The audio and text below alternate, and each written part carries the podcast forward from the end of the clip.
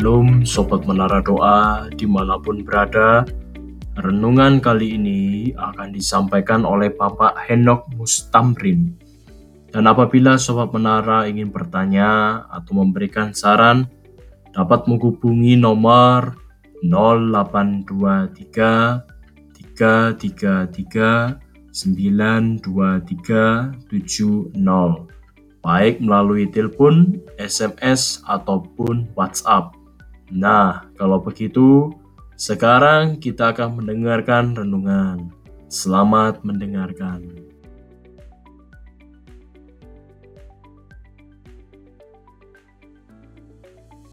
Puji Tuhan, Bapak Ibu, Saudara, sahabat Menara Doa yang dikasihi oleh Tuhan Yesus Kristus.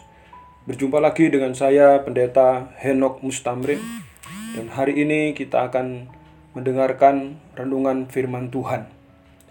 Sebelumnya, mari kita berdoa supaya kita mendapatkan tuntunan dan pertolongan di dalam kita mendengarkan bagian-bagian firman Tuhan pada hari ini. Mari kita berdoa. Bapa, di dalam kerajaan surga, bersyukur dan berterima kasih untuk kesempatan yang Engkau berikan kepada kami untuk kami merenungkan firman-Mu pada hari ini. Tuhan bekerja di tengah-tengah kehidupan kami, dan Tuhan memberkati hamba-Mu dan juga memberkati orang-orang yang mendengarkan renungan firman Tuhan pada hari ini, sehingga kami beroleh kekuatan baru dari kebenaran firman yang kami dengar pada hari ini. Terima kasih Tuhan. Di dalam nama Tuhan Yesus Kristus kami sudah berdoa dan bersyukur kepada Tuhan. Haleluya. Amin. Puji Tuhan, Bapak Ibu, Saudara, sahabat Menara Doa yang dikasihi oleh Tuhan Yesus Kristus. Hari ini kita akan mendengarkan renungan firman Tuhan yang kita ambil dari kitab Nabi Yesaya pasal 40 ayat 30 sampai dengan 31. Demikian firman Tuhan, Yesaya 40 ayat 30 dan 31. Orang-orang muda menjadi lelah dan lesu, dan teruna-teruna jatuh tersandung. Tetapi orang-orang yang menanti-nantikan Tuhan mendapat kekuatan baru. Mereka seumpama raja wali yang naik terbang dengan kekuatan sayapnya. Mereka berlari dan tidak menjadi lesu. Mereka berjalan dan tidak menjadi lelah. Yang kita akan bahas pada hari ini, kebenaran firman Tuhan tentang menanti Tuhan. Ya. Hari-hari ini merupakan hari-hari yang sulit bagi setiap kita. Karena kesulitan ini, maka kita diberikan pilihan. Apakah kita tetap menantikan Tuhan atau tidak? Apakah kita tetap mengandalkan Tuhan atau tidak? Atau jangan-jangan karena kesulitan yang terjadi, kita malah meninggalkan Tuhan. Nah, di dalam ayat yang kita baca, ya, di dalam pasal ini, ya, dalam kitab Nabi Yesaya, pasal 40 ini, dikatakan bahwa ayat-ayat yang ditulis oleh Nabi Yesaya di akhir-akhir hidupnya, ya, kepada bangsa Israel yang berada di pembuangan. Yesaya menguatkan mereka agar mereka mampu menghadapi situasi-situasi yang sulit selama berada di dalam pembuangan di Babel.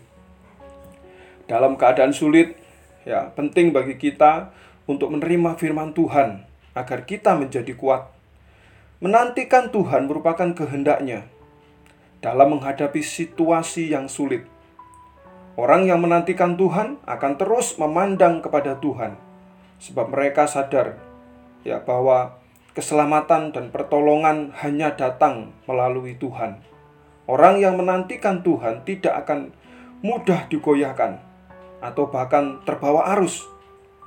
Nah, ini merupakan janji Tuhan bagi kita, yaitu kalau kita mau menantikan Tuhan.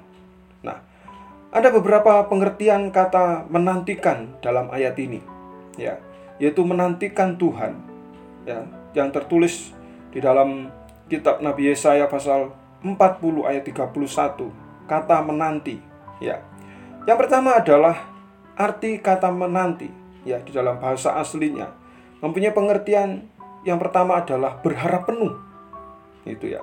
Jadi kata menanti itu berharap penuh. Menantikan Tuhan berarti kita berharap lebih kepada Tuhan. Bukan sekedar berharap, tetapi dengan segenap hati dan kepercayaan kita. Bukan berharap kepada apapun atau siapapun. Nah, kalau kita melihat dalam Mazmur 71 ayat 5, pemazmur mencatat bahwa Tuhanlah yang menjadi harapannya. Ya, Tuhan menjadikan harapan daripada penulis itu pemazmur. Bahkan sejak dari masa muda dikatakan di sana, ya, bahwa menjadi harapan dari pemazmur. Nah, artinya bahwa pengharapan yang ditujukan hanya kepada Allah. Ya, jadi harapan yang ditujukan hanya kepada Allah. Tulisan hal yang sama juga di dalam Mazmur 130 ayat 5 dan 6 juga berkata bahwa orang-orang yang menantikan Tuhan, kesukaannya adalah firman Tuhan. Orang yang menantikan Tuhan adalah orang yang berharap kepada Tuhan seperti orang yang menanti datangnya fajar. Ya, bagaimana dengan kita? Ya, apakah kita sepenuhnya berharap kepada Tuhan, ataukah harapan kita hanya kepada manusia atau harta yang kita punya? Alkitab mencatat bahwa orang yang menaruh harapannya kepada Tuhan akan diberkati. Ya, itu ayat yang tidak asing, yaitu dalam Yeremia 17 ayat 7 sampai dengan 8, ya, tentang bagaimana orang-orang yang berharap kepada Tuhan itu diberkati.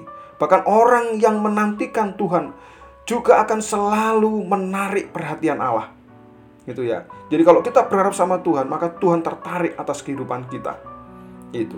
Ya. Juga di dalam perjanjian baru ada tulisan di dalam 1 Timotius 6 ayat 17 yang berkata bahwa Paulus memberi nasihat kepada Timotius agar menasihatkan jemaat yang dilayaninya untuk menaruh pengharapannya hanya kepada Allah, bukan kepada sesuatu yang fana, yaitu harta. Jadi, orang yang berharap penuh kepada Tuhan adalah orang yang mencintai firman dan doa, sebab ia menyadari bahwa sumber pengharapannya hanya kepada Allah saja. Itu yang pertama. Ya, pengertian menanti, ya, pengertian yang menanti yaitu berharap penuh. Sekarang apa pengertian yang kedua dari menanti? Yang kedua adalah mengikat menjadi satu. Itu arti kata menanti.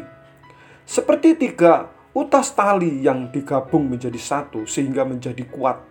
Artinya seseorang yang mengikatkan diri dengan Tuhan akan menjadi seseorang yang kuat dan tidak dapat dipisahkan, tidak dapat dipatahkan di sana. Nah, di dalam Roma pasal 8 ayat 35 dan 36, ya, Paulus berkata bahwa masalah aniaya tidak akan bisa memisahkan kita dari kasih Kristus. Ya, inilah orang-orang yang menantikan Tuhan ketika ia mengikatkan diri dari Tuhan, ya. Maka tidak ada satupun dapat memisahkan kita dari Tuhan. Ini coba kita akan perhatikan dan kita akan lihat, ya, mungkin dengan sesama dari Roma pasal ke-8, ya, ayat yang ke-35 dan ayat 36 ini. Coba sebentar saya buka dan saya akan bacakan firman Tuhan ini. Roma pasal 8 ayat 35 sampai ayat 36 dan lompat ayat 39. Siapakah yang akan memisahkan kita dari kasih Kristus? Penindasan? Atau kesesakan? Atau penganiayaan? Atau kelaparan? Atau ketelanjangan? Atau bahaya? Atau pedang? Seperti ada tertulis, oleh karena engkau kami ada dalam bahaya maut sepanjang hari. Kami telah dianggap sebagai domba-domba sembelihan. Lompat ayat 39. Atau kuasa-kuasa, baik yang di atas maupun yang di bawah, ataupun sesuatu makhluk lain, tidak akan dapat memisahkan kita dari kasih Allah yang ada dalam Kristus Yesus Tuhan kita. Jadi kalau kita mengikatkan diri menjadi satu dengan Tuhan, maka apapun itu tidak ada yang bisa memisahkan kita dari kasih Yesus Kristus. Jadi kalau kita menanti Tuhan, maka kita mengikatkan diri menjadi satu dengan Tuhan. Dan kalau itu sudah terjadi atas kehidupan kita, maka tidak ada yang sanggup memisahkan kita dari Tuhan Yesus Kristus. Nah, demikian pula Bapak Ibu, Saudara, sahabat Menara Doa dikasihi Tuhan, kalau kita mengingat Ayub, ya, jadi sama seperti Ayub yang menyadari bahwa karena ia telah mengikatkan diri kepada Tuhan, maka masalah hanya akan membuat hubungannya dengan Tuhan semakin kuat dan semakin murni di hadapan Tuhan. Ya, seperti tulisan Ayub yang paling terkenal, ya, yaitu Ayub 23 ayat 10, ya, bahwa jika dia diuji, maka di sana akan timbul seperti emas. Seandainya ia tahu jalan hidupku, ya, sekiranya dia menguji aku akan timbul seperti emas. Itu yang Ayub katakan, ya, yang Ayub katakan di dalam Ayub 23 ayat yang ke-10, ya. Justru semakin ada ujian, maka itu semakin melekat dan semakin kuat bersama dengan Tuhan. Nah, oleh sebab itu, mari kita menyatu dengan Tuhan, dengan kehendak Tuhan, dengan cara-cara Tuhan. Apabila masih ada kehendak kita yang lebih menonjol, ya, kedagingan kita yang lebih menonjol, atau cara kita yang lebih menonjol, kita berarti belum mengikatkan diri kepada Tuhan. Sebab orang yang mengikatkan diri dengan Kristus adalah orang-orang yang menaruh pikiran dan perasaannya kepada Kristus Yesus ini. Dan berkata bahwa melakukan kehendak Tuhan, ya, menaruh pikiran dan perasaan, jadi melakukan kehendak Tuhan seutuhnya kepada Tuhan Yesus Kristus. Itu bagian yang kedua. Kata menanti mengandung pengertian mengikat menjadi satu. Yang ketiga, kata menanti adalah menunggu atau menanti dengan sabar. Nah, sebuah pohon yang ditanam tidak mungkin langsung mengeluarkan buah, namun harus dimulai dari biji atau benih dan tumbuh, ya, bersama dengan waktu yang ada sampai itu menjadi besar dan mengeluarkan buah. Demikian juga kita. Apabila kita menantikan Tuhan, kita harus menunggu dengan sabar sampai apa yang dinantikan itu dijawab oleh Tuhan. Kesabaran adalah bagian dari kasih, ya, 1 Korintus 13 ayat 4, ya. Kesabaran adalah bagian dari kasih. Apabila kita berkata bahwa kita adalah orang yang mengasihi Allah, maka kita akan menunggu Dia dengan sabar. Orang-orang yang mempunyai kesabaran dalam menanti Tuhan adalah orang-orang yang memiliki kesanggupan untuk bertahan dalam menghadapi penderitaan. Ya, seperti yang dalam tulisan-tulisan Rasul Paulus pada orang di Korintus, ya, 2 Korintus 1 ayat 6, ya, 2 Timotius 4 ayat 5, menantikan Tuhan adalah cara Tuhan untuk memproses dari kehidupan kita ini. Mari di tengah-tengah keberadaan atau situasi kondisi yang seperti ini, dan mari kita mau menantikan Tuhan. Apakah yang bisa kita perbuat di masa corona hari ini? Apakah yang bisa kita andalkan di masa-masa corona seperti ini? Memang selayaknya dan sewajarnya kita melakukan sebuah usaha-usaha, tapi mari kita mengandalkan Tuhan. Mari kita menantikan Tuhan. Karena dengan kekuatan menantikan Tuhan, maka kita beroleh kekuatan baru. Kita seperti Raja Wali yang naik terbang tinggi dan bisa mengalahkan badai kehidupan, ya, yang terjadi di saat-saat ini. Dan saya percaya kalau kita berharap kepada Tuhan, maka kita boleh seperti Raja Wali, naik terbang tinggi mengatasi badai hidup, badai kehidupan yang terjadi di masa-masa yang semakin sukar di hari-hari ini. Dan kita tidak tahu juga apa yang terjadi di tahun 2021 nanti. Tapi percayalah, orang yang menanti Tuhan, yang dikatakan di sana, ya, orang yang menantikan Tuhan, yang tadi saya jelaskan bahwa menanti itu berharap penuh, menanti itu mengikatkan diri menjadi satu dengan Tuhan, dan menanti itu menunggu dengan sabar bersama dengan Tuhan. Jadi mari kita kerjakan, mari kita akan lakukan. Dan tentunya saya percaya dan yakin perjanjian Tuhan tidak pernah salah. Dan perjanjian Tuhanlah yang pasti. Bahkan orang-orang yang mengandalkan Tuhan, yang menanti Tuhan, maka di sana pasti akan mendapatkan perjanjian dari Tuhan itu. Paling tidak ada jaminan bagi orang yang menantikan Tuhan. Menurut ayat ini, yang pertama adalah mendapatkan kekuatan baru. Kekuatan baru. Pasti bahwa kita mendapatkan kekuatan baru. Kita perlu kekuatan di hari-hari ini untuk menghadapi situasi, kondisi zaman sekarang ini. Kita perlu kekuatan baru. Kekuatan baru bukan berdasarkan apa yang kita miliki, tapi kekuatan baru yang Tuhan berikan dalam kehidupan kita. Yang kedua, jaminan bagi orang yang menantikan Tuhan adalah naik terbang. Ini, naik terbang. Artinya orang yang dapat mengatasi setiap persoalan dan pergumulan. Ini. Persoalan pergumulan tidak usah kita mencari, pasti akan datang. Tapi kalau kita menantikan Tuhan, kita akan naik terbang mengatasi segala persoalan hidup, pergumulan hidup yang kita alami ini. Yang ketiga adalah bahwa kita memiliki ketahanan. Perjanjian Tuhan, kalau kita menanti-nantikan Tuhan, maka kita mendapatkan pertahanan. Nah, hal ini berarti bahwa orang-orang yang menantikan Tuhan itu akan bertahan sampai pada garis akhir. Penting. Di masa seperti ini banyak orang-orang yang mulai meninggalkan Tuhan, kecewa dengan keberadaan masa yang dihadapi di saat-saat ini. Tapi mari kita menantikan Tuhan, ya, supaya kita bisa mendapat kekuatan baru, supaya kita bisa naik terbang tinggi, bahkan kita memiliki ketahanan untuk kita bertahan di masa yang kita alami sampai hari ini. Puji Tuhan.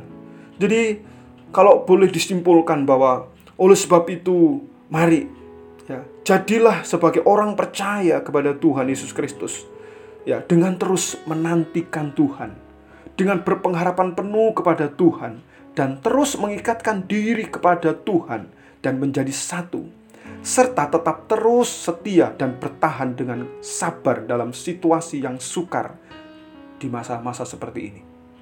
Ya, maka Tuhan yang akan memberkati kita, dan kita akan menjadi orang-orang yang berkemenangan di dalam pergumulan hidup di hari-hari yang semakin susah dan sulit ini. Puji Tuhan. Saya percaya dan yakin bahwa kita akan mendapat kekuatan baru. Tergantung kita mau menantikan Tuhan atau tidak.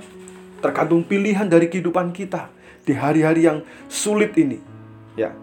Hari-hari yang sulit yang kita alami ini, ya. Apakah kita mau mengandalkan Tuhan atau tidak? Apakah kita mau menantikan Tuhan atau tidak? Itu tergantung dari kehidupan kita. Suatu hari kita berpendapat, ya, bahwa kita memiliki hati yang terus menantikan Tuhan dan percaya kepada Tuhan. Puji Tuhan. Saya percaya dan yakin bahwa saat nanti akan terbukti dan akan terlihat bagaimana orang-orang yang menantikan Tuhan dengan orang-orang yang tidak menantikan Tuhan, yang tidak berharap pada Tuhan dengan orang-orang yang berharap kepada Tuhan. Pasti ada perbedaannya. Puji Tuhan. Tuhan memberkati Bapak, Ibu, Saudara, sahabat Menara Doa yang dikasihi oleh Tuhan Yesus Kristus. Mari kita berdoa. Bapa di surga, bersyukur untuk firman-Mu yang Kau berikan bagi kami pada hari ini. Biarlah Tuhan, kami mau memiliki hati yang mau menantikan Tuhan, yang mau berharap sama Tuhan, yang mau menunggu sabar dengan Tuhan. Dan biarlah kami memiliki hati juga mau mengikatkan diri menjadi satu dengan Tuhan, supaya kami mendapatkan kekuatan baru yang melimpah-limpah di dalam kehidupan kami. Bahkan kami tahan di dalam segala segi ujian, pencobaan, masa-masa yang sukar di hari-hari terakhir saat ini. Terima kasih Bapa. Terima kasih Tuhan. Kami bersyukur kepada-Mu Bapa. Terpujilah nama Tuhan Yesus Kristus. Di dalam nama Tuhan Yesus Kristus kami sudah berdoa. Haleluya, haleluya. Amin.